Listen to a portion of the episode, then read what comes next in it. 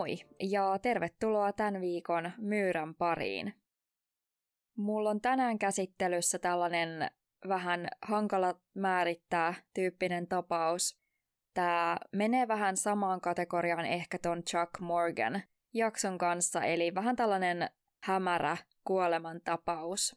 On vähän vaikea sanoa, että onko rikosta tapahtunut vai ei.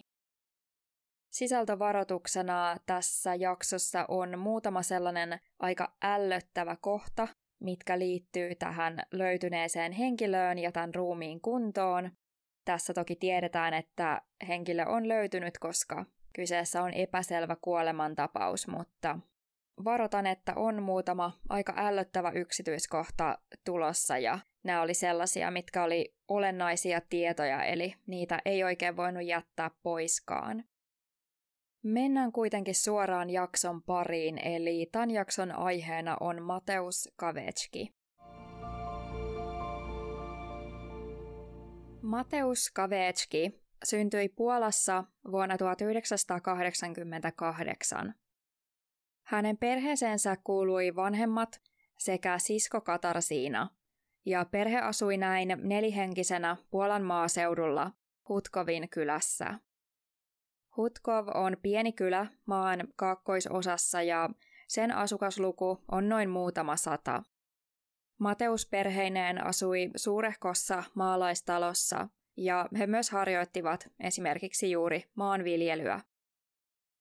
Hutkovin kylän yhteisö oli todella tiivis, minkä lisäksi Mateusin perhekin oli todella läheinen keskenään. Kuvattiin, että kaikki tiesivät toisistaan kaiken ja perhe piti aina vankasti yhtä. Jos joku oli poissa, vaikkapa jossakin reissulla, tälle myös aina soiteltiin päivittäin ja aina piti näin tietää, missä kuka menee milloinkin. Mateus työskenteli rakennusalalla ja hän muutti vuonna 2013, eli 25-vuotiaana töiden perässä Saksan Hannoveriin. Hän sai Saksassa mahdollisesti paljon parempaa palkkaa kuin Puolassa. Hannoverin muutto sujui helposti myös siksi, että Mateusin isäkin muutti kaupunkiin, ilmeisesti hänkin töiden perässä ja he myös vuokrasivat Hannoverista asunnon yhdessä. Myös tämä Katarsiina, sisko, muutti myöhemmin Hannoveriin mutta sisarusten äiti jäi edelleen asumaan perheen kotikylään, tähän Hutkoviin, ja piti siellä maatilaa ja taloa pystyssä.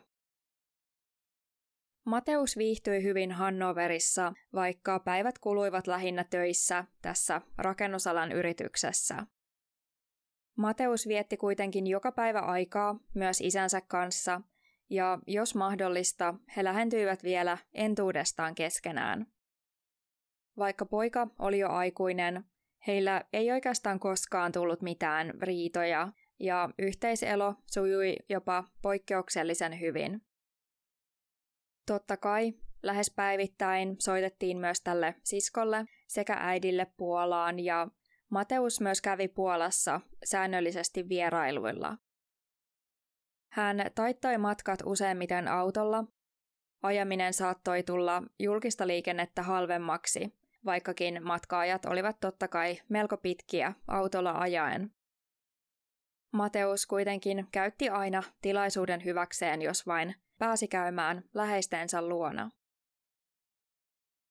Jossakin vaiheessa Hannoverissa asumistaan Mateus päätti, että hänen elämässään olisi tilaa myös parisuhteelle ja hän kokeili tällaista perinteistä nettideittailua. Lopulta netistä löytyikin erittäin sopiva nainen, joka päätyi ihan tyttöystäväksi asti. Nainen oli hänkin puolalainen ja hän asui Lipiagora nimisessä kylässä Puolan pohjoisosissa. Pari oli pääosin etäsuhteessa, joka toi toki kuvioon omat haasteensa, mutta he kuitenkin pyrkivät myös näkemään toisiaan kasvotusten aina kun mahdollista. Parisuhteessa kaikki sujui hyvin ja myös Mateusin vanhemmat kommentoivat, että he näkivät heillä todella tulevaisuudenkin yhdessä. Vuonna 2017 Mateus kuuli, että hänestä tulisi seuraavana keväänä isä. Tämä Lipiagorassa asuva tyttöystävä oli nimittäin raskaana. Vauvan laskettu aika oli pääsiäisen aikaan vuonna 2018. Pääsiäinen oli kyseisenä vuonna 33.–2.4. Mateus ei kertomansa mukaan malttanut odottaa lapsen syntymää. Hän oli asiasta todella innoissaan. Hän suunnitteli myös, että muuttaisi vauvan syntymän myötä virallisesti takaisin Puolaan tyttöystävänsä kotipaikkaan, jossa he voisivat sitten perustaa oman pienen perheensä. Vauva oli siis oikein tervetullut, ja Mateus oli myös päättänyt, että hän ei mistään hinnasta jättäisi väliin lapsen syntymän todistamista. He pitivät tyttöystävän kanssa, totta kai, säännöllisesti yhteyttä koko tämän raskauden ajan, ja Mateus myös valmistautui matkustamaan Hannoverista Puolaan juuri siten, että ehtisi sitten paikalle synnytykseen. Mateus oli suunnitellut, että matka taitettaisiin hänen tapansa mukaisesti autolla ja että hän lähtisi matkaan aivan maaliskuun lopulla. Tarkaksi lähtöpäiväksi valikoitui lopulta keskiviikko, maaliskuun 28. päivä vuonna 2018. Mateus oli suunnitellut, että hän lähtisi ajamaan tänne Lipiagoraan mahdollisimman pian töiden jälkeen. Hän ei selvästi halunnut hukata aikaa, sillä hän oli päättänyt lähteä ajamaan tosiaan yötä vasten. Mateus ei näin malttanut odottaa edes seuraavaan torstai-aamuun, vaikka olisi näin saanut alle kunnon yöunet ennen pitkää ajomatkaa. Tyttöystävän tarkka laskettu aika oli ilmeisesti pitkä perjantai, 30. päivä, ja heillä oli siis varma tieto, että vauva syntyy silloin perjantaina.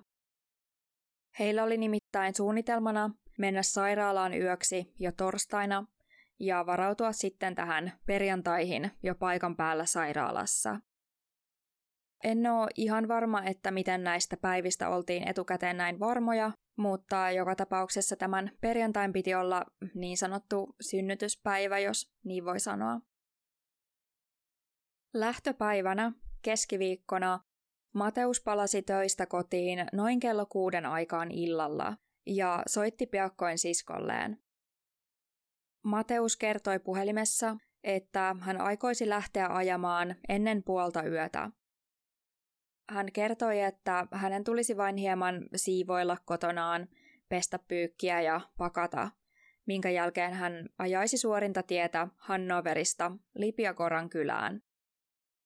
Matka oli noin 647 kilometriä, mutta Mateus uskoi sen taittuvan tällä kertaa tavallista nopeammin. Hän kertoi siskolleenkin, ettei malttanut odottaa, että pääsee pian näkemään pienen tyttövauvansa. Mateus kertoi lopulta pääseensä matkaan noin 20.30 illalla. Hän oli soitellut äitinsä kanssa pitkän puhelun juuri ennen lähtöään, ja puhelussa Mateus vaikutti todella innostuneelta saadessaan toivottavasti pian pitää pientä vauvaa sylissä. Mateus oli tavallisesti liikkeellä sinisellä Bemarillaan, tarkemmin vuoden 1998 BMW 525, ja tällä autolla hänen oletettiin tällöinkin lähteneen. Mitään muuta autoa hänellä ei siis ollut. Mateusin odotettiin saapuvan tänne Lipiakoraan tyttöystävän luokse noin 8-9 aikaan seuraavana aamuna, eli maaliskuun 29. päivänä. Ilman pysähdyksiä matkaan Hannoverista Lipiakoraan menee autolla noin 7,5 tuntia, Eli tuo arvio 8-9 tunnista taukoineen vaikuttaa aika realistiselta. Lipiakorassa tyttöystävä meni nukkumaan jännittyneenä tulevasta vauvasta ja jäi odottamaan Mateusin saapumista seuraavana aamuna. Torstai-aamuna alkoi kuitenkin vaikuttaa siltä, että Mateus oli jonkin verran myöhässä aikataulusta. Tämä ei sinänsä ollut vielä huolestuttavaa.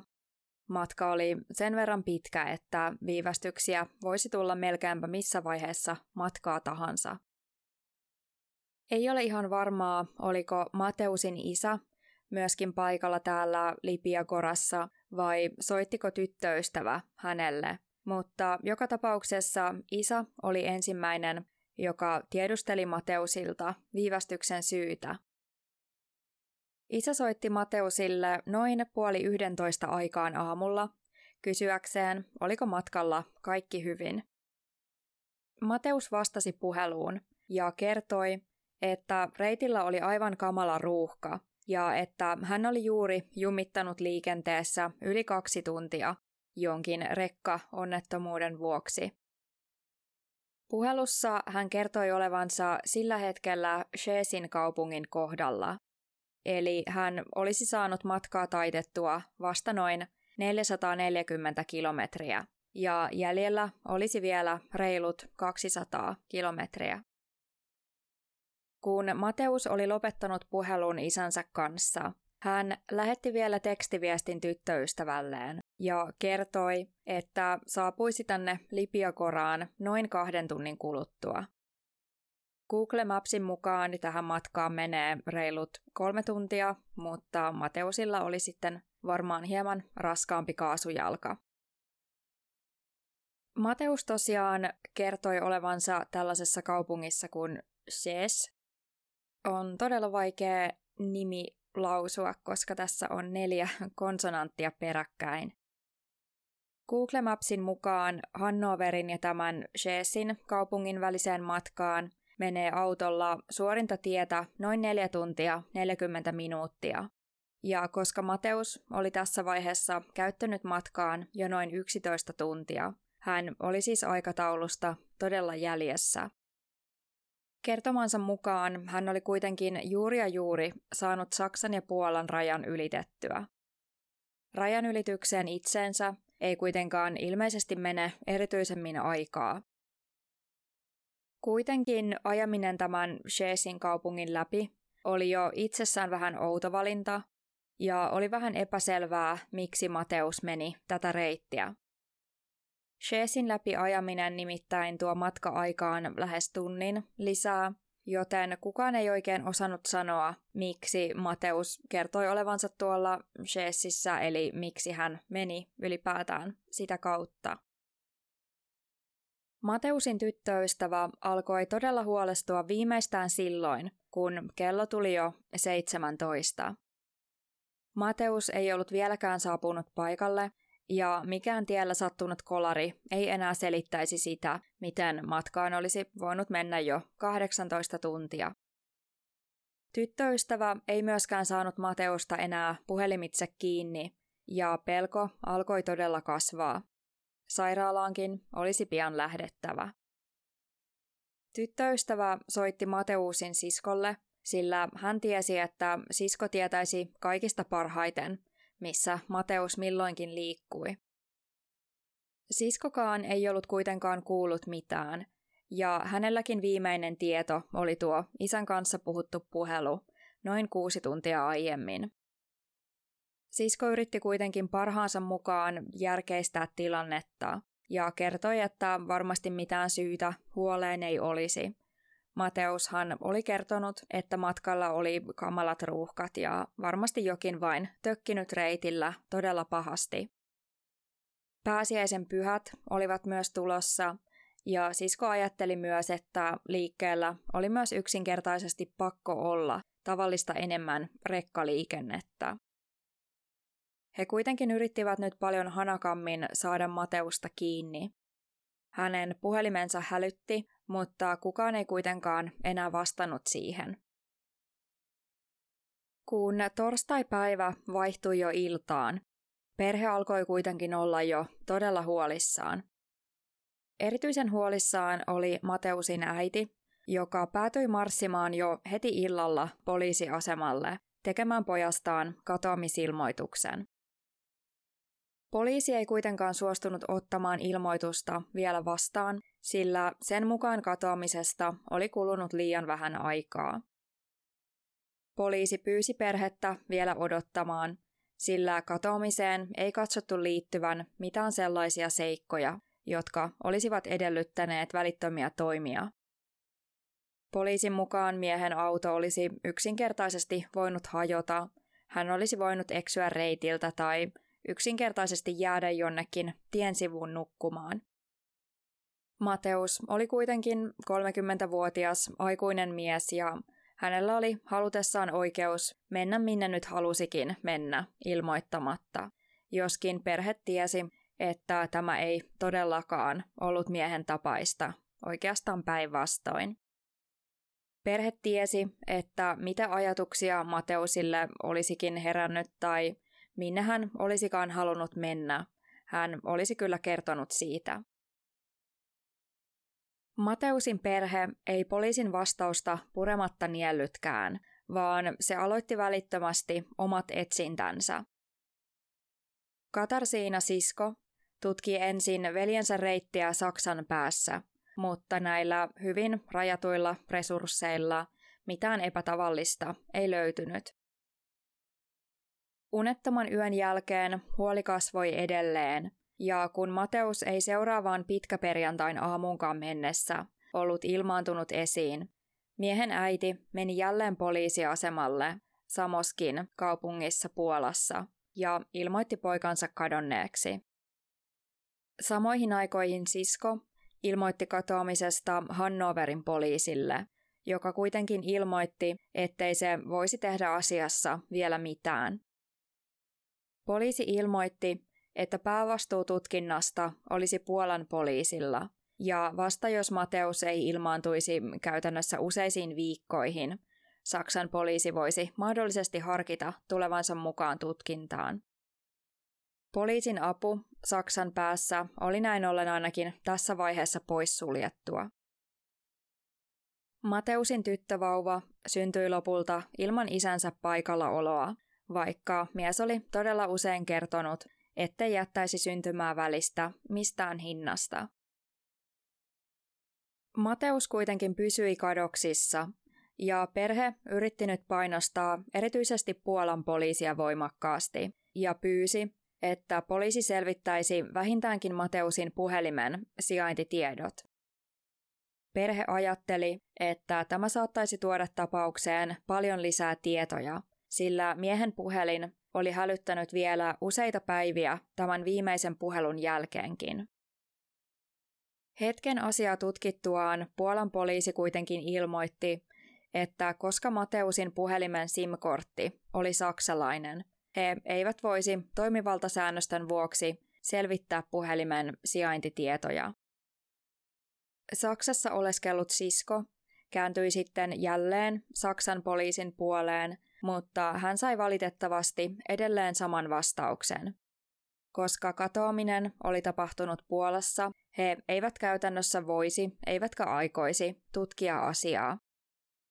Siskolle selvisi myös, että Mateusin katoamisesta ei oltu edes tehty mitään merkintää poliisin rekistereihin silloin, kun sisko oli aiemmin poliisilaitoksella asioinut. Puhelimen osalta perhe päätyikin tässä vaiheessa umpikujaan. Perhe oli kuitenkin todella päättäväinen, ja he ottivat tutkinnan käytännössä täysin omiin käsiinsä. He tiesivät Mateusin oletetun reitin, ja he yksinkertaisesti seurasivat itse reittiä Saksasta Puolaan, pysähtyen samalla kaikille huoltoasemille ja levähdyspaikoille kyselemään.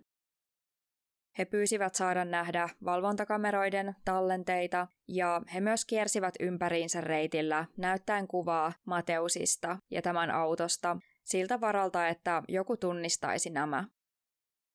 Perhe esiintyi myös usein televisiohaastatteluissa ja he useimmiten kritisoivat sitä, että poliisi ei käytännössä auttanut heitä yhtään mitenkään. Tämä onkin helppo uskoa, sillä perhe teki ihan käsittämättömän suuren työn Mateusia etsiessään. Kaikki vihjeet, jotka Mateusista tai tämän autosta saatiin, menivät suoraan perheelle, ja he itse tarkistivat jokaisen vihjeen huolellisesti.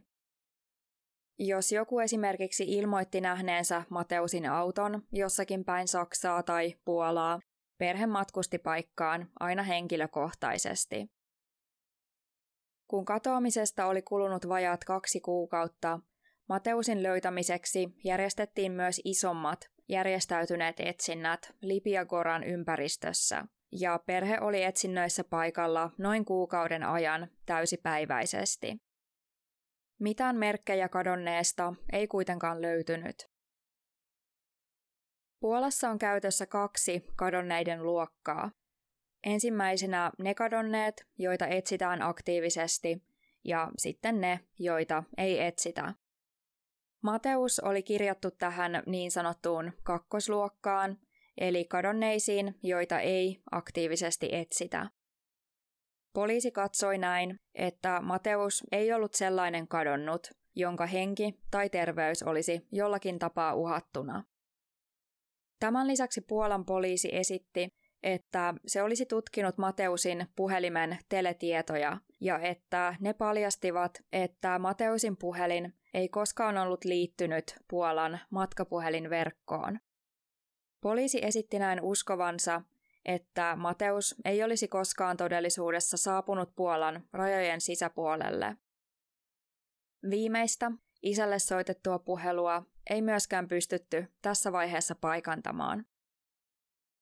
Perhe oli näin viranomaisavun suhteen todellisessa pattitilanteessa.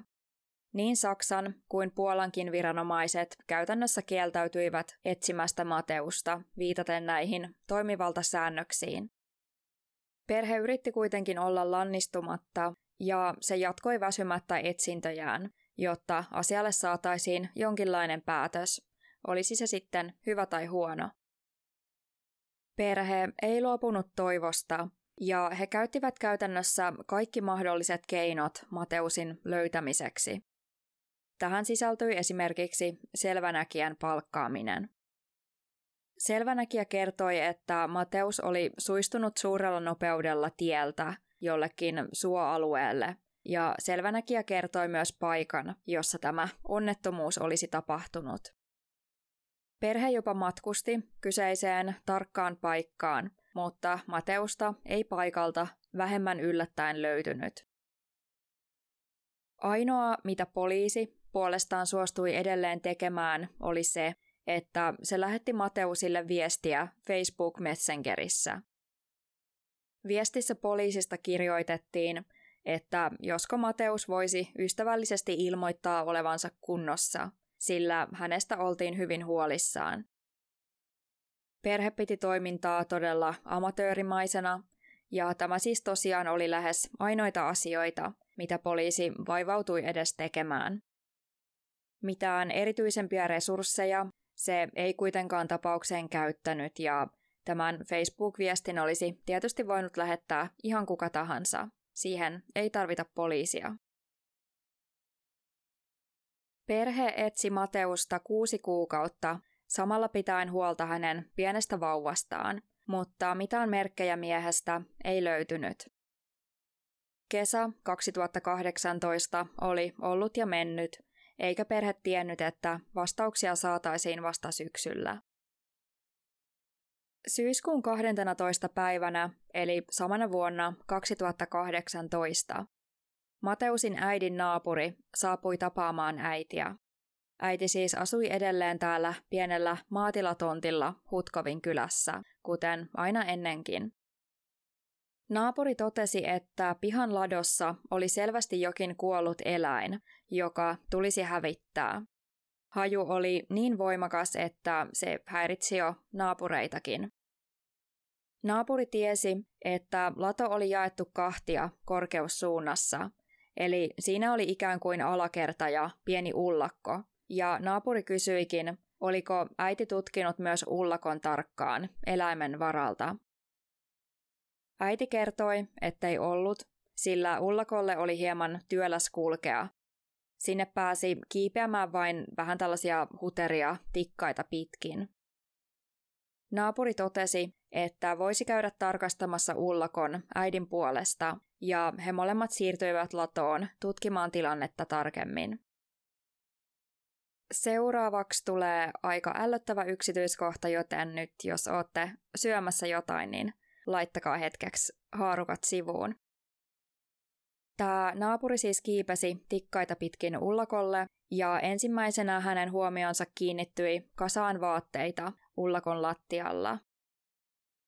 Koska tämä haju oli kuitenkin aivan järkyttävä, naapuri katsoi vaatteita tarkemmin ja huomasi, että niiden sisällä oli ihmisen jäänteet. Ihmisen, jonka pää oli irronnut. Kun naapuri katsoi ylös, hän huomasi katosta roikkuvan silmukan sekä lattialle jätetyn repun.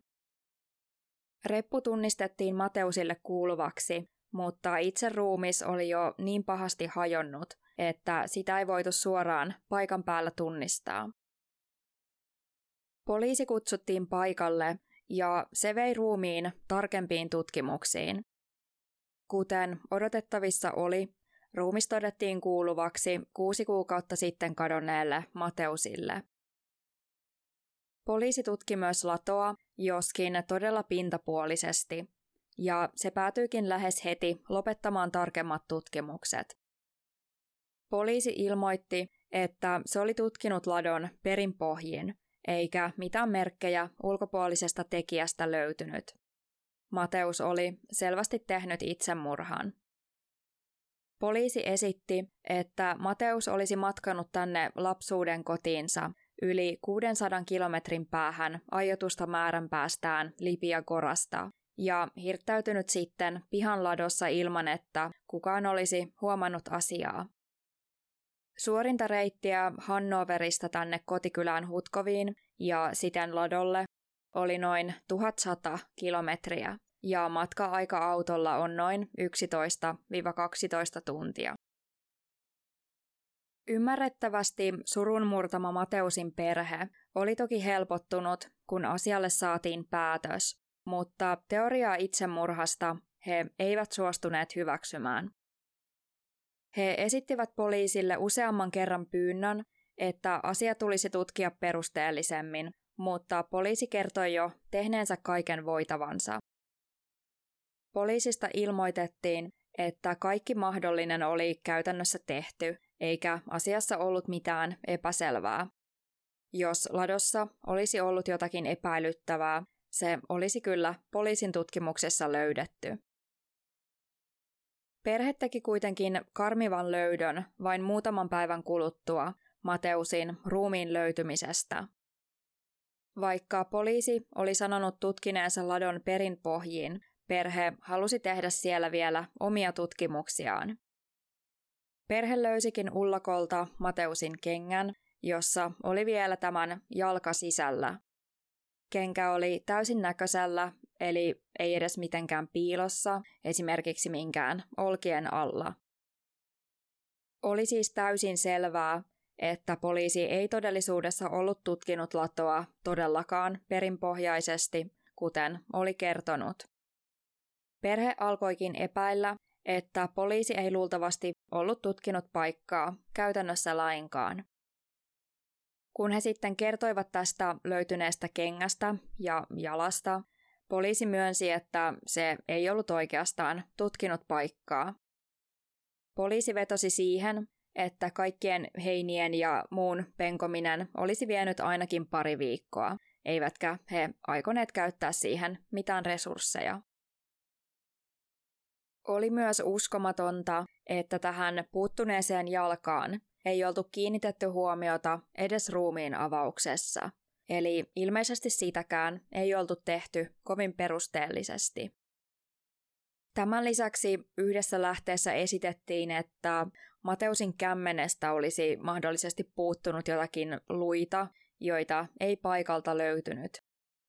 Tämä tieto on kuitenkin jokseenkin vahvistamaton, eli tämän paikkaansa pitävyydestä ei ole täyttä varmuutta. Ruumiin avauksessa kuitenkin selvisi, että löydettäessä Mateusin hampaita oli irronnut ihan huomattava määrä, siis lähes kaikki etuhampaat, ja hampaita oli kiinnittynyt verellä erityisesti tämän paidan etumukseen. Vaikuttikin siltä, että hampaat oli tarkoituksella esimerkiksi lyöty todella kovaa miehen suusta, sillä hammasluu on todella vankkaa tekoa, eikä hampaat irtoa pelkän hajoamisprosessin seurauksena.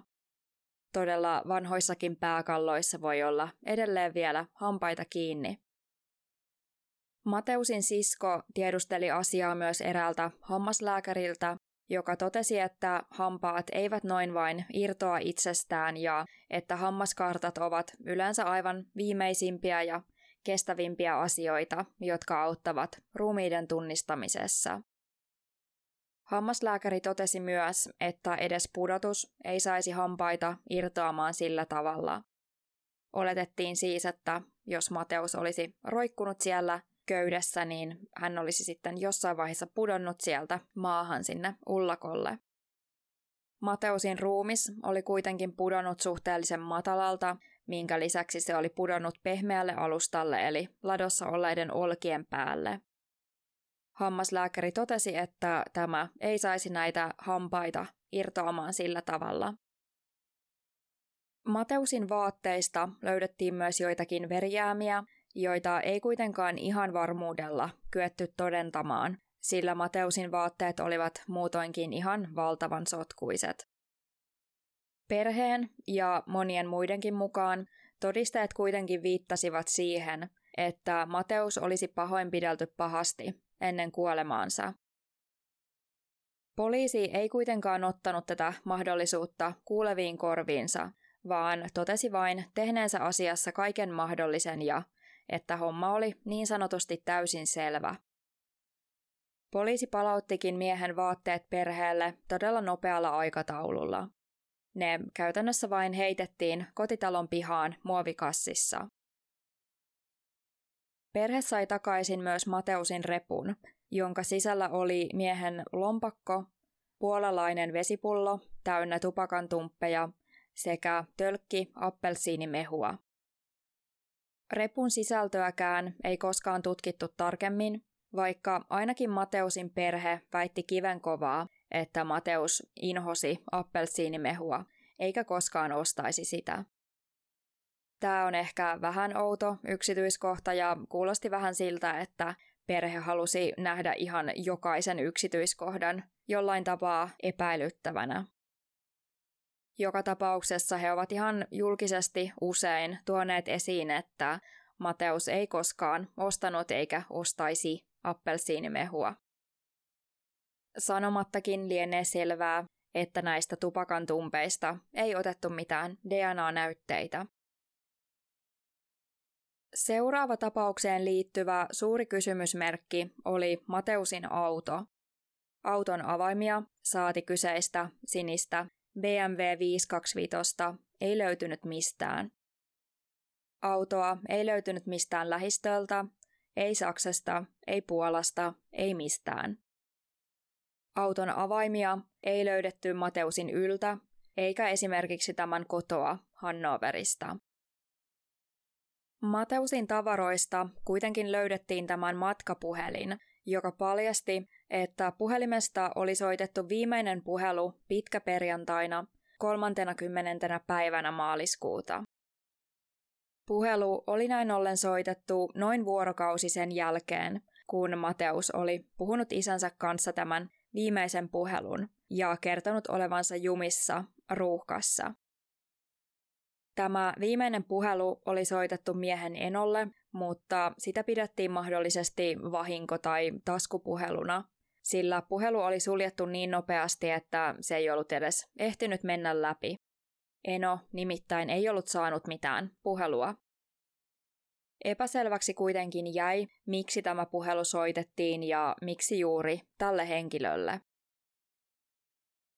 Suurin tekijä, joka sai perheen ja varmaan suurimman osan tätä tapausta tutkineista nettietsivistä epäileviksi tästä itsemurhateoriasta oli tämän ruumiin sijainti. Perhe kommentoi, että tätä latoa käytettiin ympäri kyseisen kesän ja että ladon alakerrasta oli suora näkyvyys tänne ullakolle. yläkerta tai tämä ullakko oli siis tällainen parvi-tyyppinen avoin tila, ja sinne ei ollut siis mitään näköesteitä. Perheessä oltiin näin ollen täysin varmoja, että köyden päässä ollut ruumis oltaisiin sadan prosentin varmuudella huomattu, sillä ladossa tosiaan käytiin kesällä ihan päivittäin. Siellä säilytettiin esimerkiksi joitakin koneita, joita käytettiin usein. Perhe kommentoikin, että ainoa mahdollisuus sille, että miten Mateus olisi voinut jäädä heiltä huomaamatta, oli se, että miehen ruumis olisi maannut koko ajan tässä lattialla. Tässä tapauksessa olisi puolestaan käytännössä edellytys, että joku olisi tuonut ruumiin paikalle ja lavastanut paikan näyttämään hirttäytymispaikalta. On myös muistutettavaa, että toukokuusta kesäkuuhun Lipiakorassa, eli kaupungissa, jossa Mateusin tyttöystävä asui, järjestettiin näitä massiivisia etsintöjä. Tämä oli siis tällainen pidempi aika, jolloin talolta oltiin kokonaan poissa ja tämä tieto oli myös sinänsä yleisessä tiedossa. Tiedettiin siis, että lato olisi tuolloin varmasti tyhjillään asukkaista. Osa onkin spekuloinut, olisiko Mateusin ruumis voitu tällä aikaa tuoda latoon ja sijoittaa näin jo valmiiksi makaamaan ullakon lattialle. Hirvittävää toki on, että miten miehen pää olisi näin ollut jo valmiiksi irti. Perhe ja ilmeisesti naapurit kuitenkin kommentoivat, että tätä samaa pahaa hajua alkoi kuitenkin ilmaantua erityisesti sen jälkeen, kun perhe palasi takaisin täältä etsinnöistä. Perhe piti myös kummallisena, että olisiko Mateus todella hiippailut kenenkään huomaamatta latoon, jättämättä ensin mitään jäähyväisiä. He ihmettelivät myös sitä, olisiko mies todella ajanut yli tuhannen kilometrin matkan vain sitä varten, että juuri hänen perheensä joutuisi hänet ladosta löytämään. Kuten todettua, hänelle oli myös aivan niinä päivinä syntymässä vauva, ja perhe ihmetteli myös, olisiko hän oikeasti halunnut lähteä maailmasta näkemättä vilaukseltakaan vastasyntynyttä lastaan. Mateus oli ainakin perheen mukaan ollut ihan todella onnellinen perheen lisäyksestä ja hän oli tosiaan halunnut ehdottomasti olla paikalla myös synnytyksessä, vaikka asuikin eri maassa. Kaiken kaikkiaan perhe ajatteli, että tapauksessa oli varmuudella jotakin hämärää. Perhe jatkoikin edelleen painostusta ja poliisi suostui lopulta pitkin hampain ottamaan Mateusin henkilökohtaiset tavarat uudelleen tutkimuksiin, minkä lisäksi miehen koti sekä tablettitietokone Hannoverissa tutkittiin. Puolan poliisi sai lopulta selville, että Mateus oli aiemmin valehdellut olinpaikastaan. Teletiedot viittasivat siihen, että kun Mateus oli kertonut isälleen olevansa tässä ruuhkassa jumissa Shesin kaupungissa, hän oli todellisuudessa ollut edelleen Hannoverissa. Jotkin miehen hallusta tai tabletilta löytyneet kuitit myös osoittivat, että hän oli ostanut junalipun Hannoverista Frankfurt an der Oder nimiseen kaupunkiin aivan Puolan rajalle ja mahdollisesti kävellyt sieltä sillan yli Puolan Slubiken kaupunkiin. Poliisin mukaan tämä jalkaisin tapahtunut rajan ylitys tapahtui 24 tuntia sen jälkeen, kun Mateus oli ilmoittanut isälleen olevansa Puolassa jumissa tässä ruuhkassa. Samoihin aikoihin soitettiin myös tämä mysteeriksi jäänyt mahdollinen vahinkopuhelu Mateusin enolle. Edelleen kummallista kuitenkin oli, että Puolan Slubicen kaupungissa Mateus oli varannut hotellihuoneen. Tätäkin kummallisempaa oli kuitenkin se, että valvontakameran tallenteissa näkyi, että hän ei mennyt huoneeseen yksin, vaan hänen seurassaan oli joku tuntemattomaksi jäänyt henkilö. Poliisi ei ole koskaan nimennyt tätä henkilöä, eikä tiedetä varmasti, onko hänen henkilöllisyytensä edes tiedossa, tai että onko häntä kuulusteltu. Ilmeisesti varmaa kuitenkin on, että Slubicessa Mateus ei ollut yksin, mutta ei ole tosiaan kerrottu, oliko tämä miehen seurana ollut henkilö esimerkiksi mies vai nainen. Toki tätä on mahdotonta suoraan sanoa jostakin mahdollisesti rakeisesta valvontakameran kuvasta, mutta luulisi, että jotain päätelmiä voisi tehdä vaikkapa hiuksista tai muusta. Mateus vietti hotellissa yhden yön, minkä jälkeen hän oletettavasti matkusti pussilla Varsovaan ja sitten Samoskin kaupunkiin. Samosk on noin 21 kilometrin päässä hänen kotikylästään Hutkovista, josta ruumis siis myöhemmin löydettiin. Tähän asti hänen liikkeitään seurattiin näin ollen ilmeisesti bussi- ja junalippujen avulla, mutta Samosk on viimeinen osuus reitillä, mihin Mateus voitiin paikantaa. Näin ollen ei tiedetä, miten hän siirtyi tuon 20 kilometrin matkan Samoskista Hutkoviin ja päätyi tuonne Ladon ullakolle. Ei ole myös ihan varmaa, oliko hänestä mitään valvontakameran kuvaa tai vastaavaa noilta bussimatkoilta, ja osa on myös epäillyt, olisiko nämä bussiliput voitu ostaa jossain lavastustarkoituksessa. On kuitenkin mahdollista, että Mateus on tallentunut joihinkin valvontakameroihin ja reittiä on näin saatu varmennettua. Sitä ei kuitenkaan tosiaan tiedetä, miten hän siirtyi tuon viimeisen 20 kilometrin matkan, vaikkakin luulisi, että tuollaisen voisi hätätilanteessa vaikka kävelläkin. Mateusin reppu ja sen sisältö myös palasi myöhemmin poliisin lisätutkimuksista. Poliisi kuitenkin totesi, että repusta ei löytynyt mitään tuntematonta DNAta, vaan ainoastaan Mateusin. Tätä pidettiin edelleen kummallisena.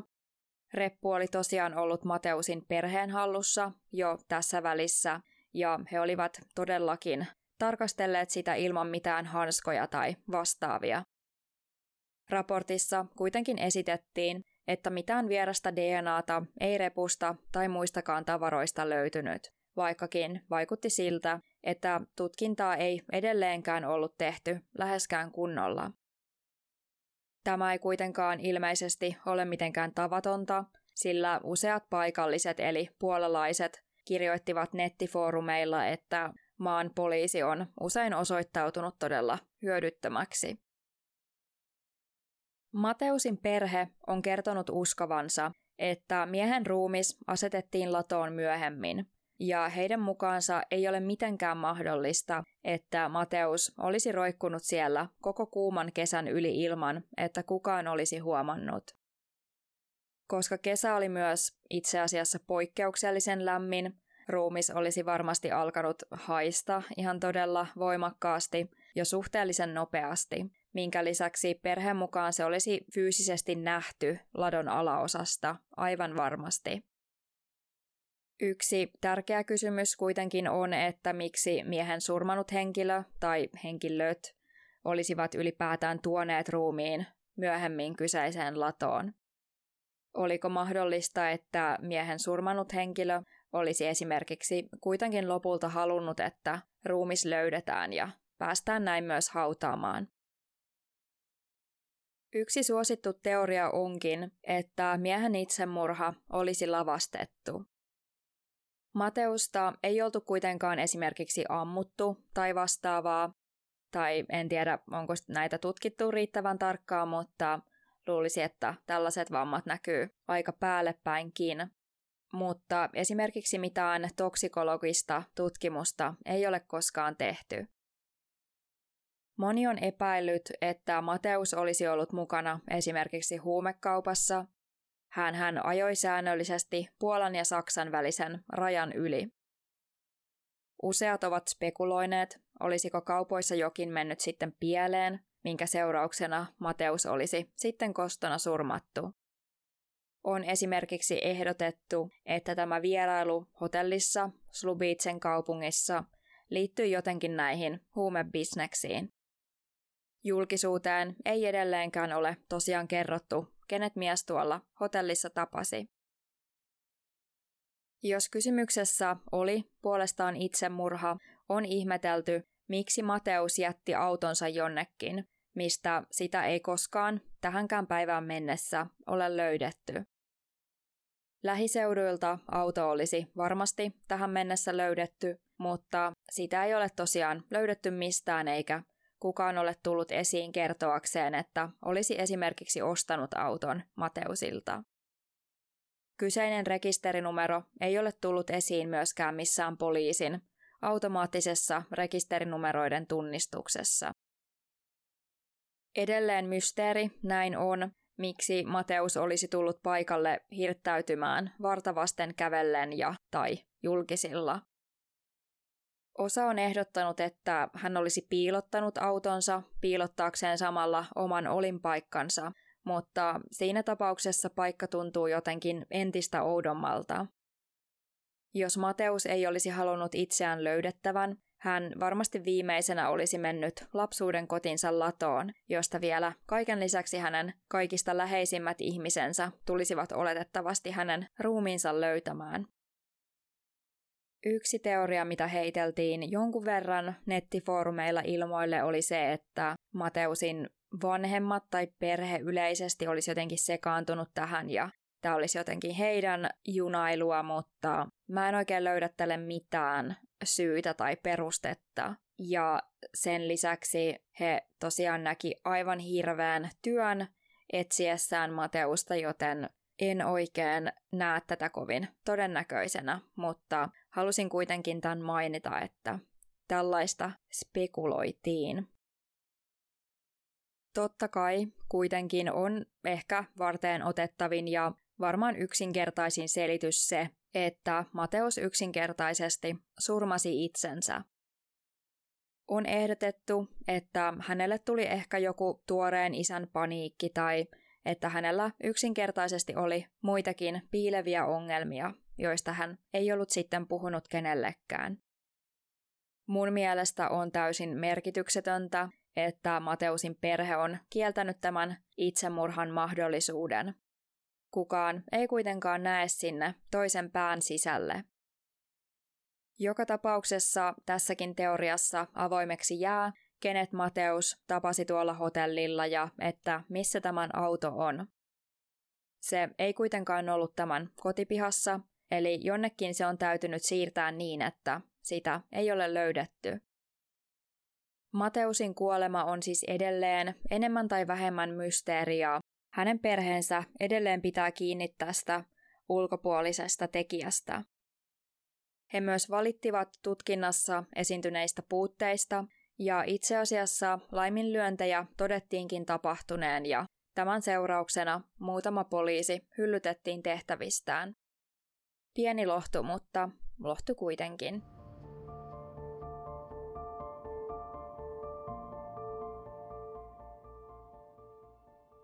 Kiitos kun kuuntelit jakson ja palataan taas ensi jaksossa. Siihen asti mua voi seuraa Instassa tai lähettää sähköpostia. Ensi kertaan. Heissan!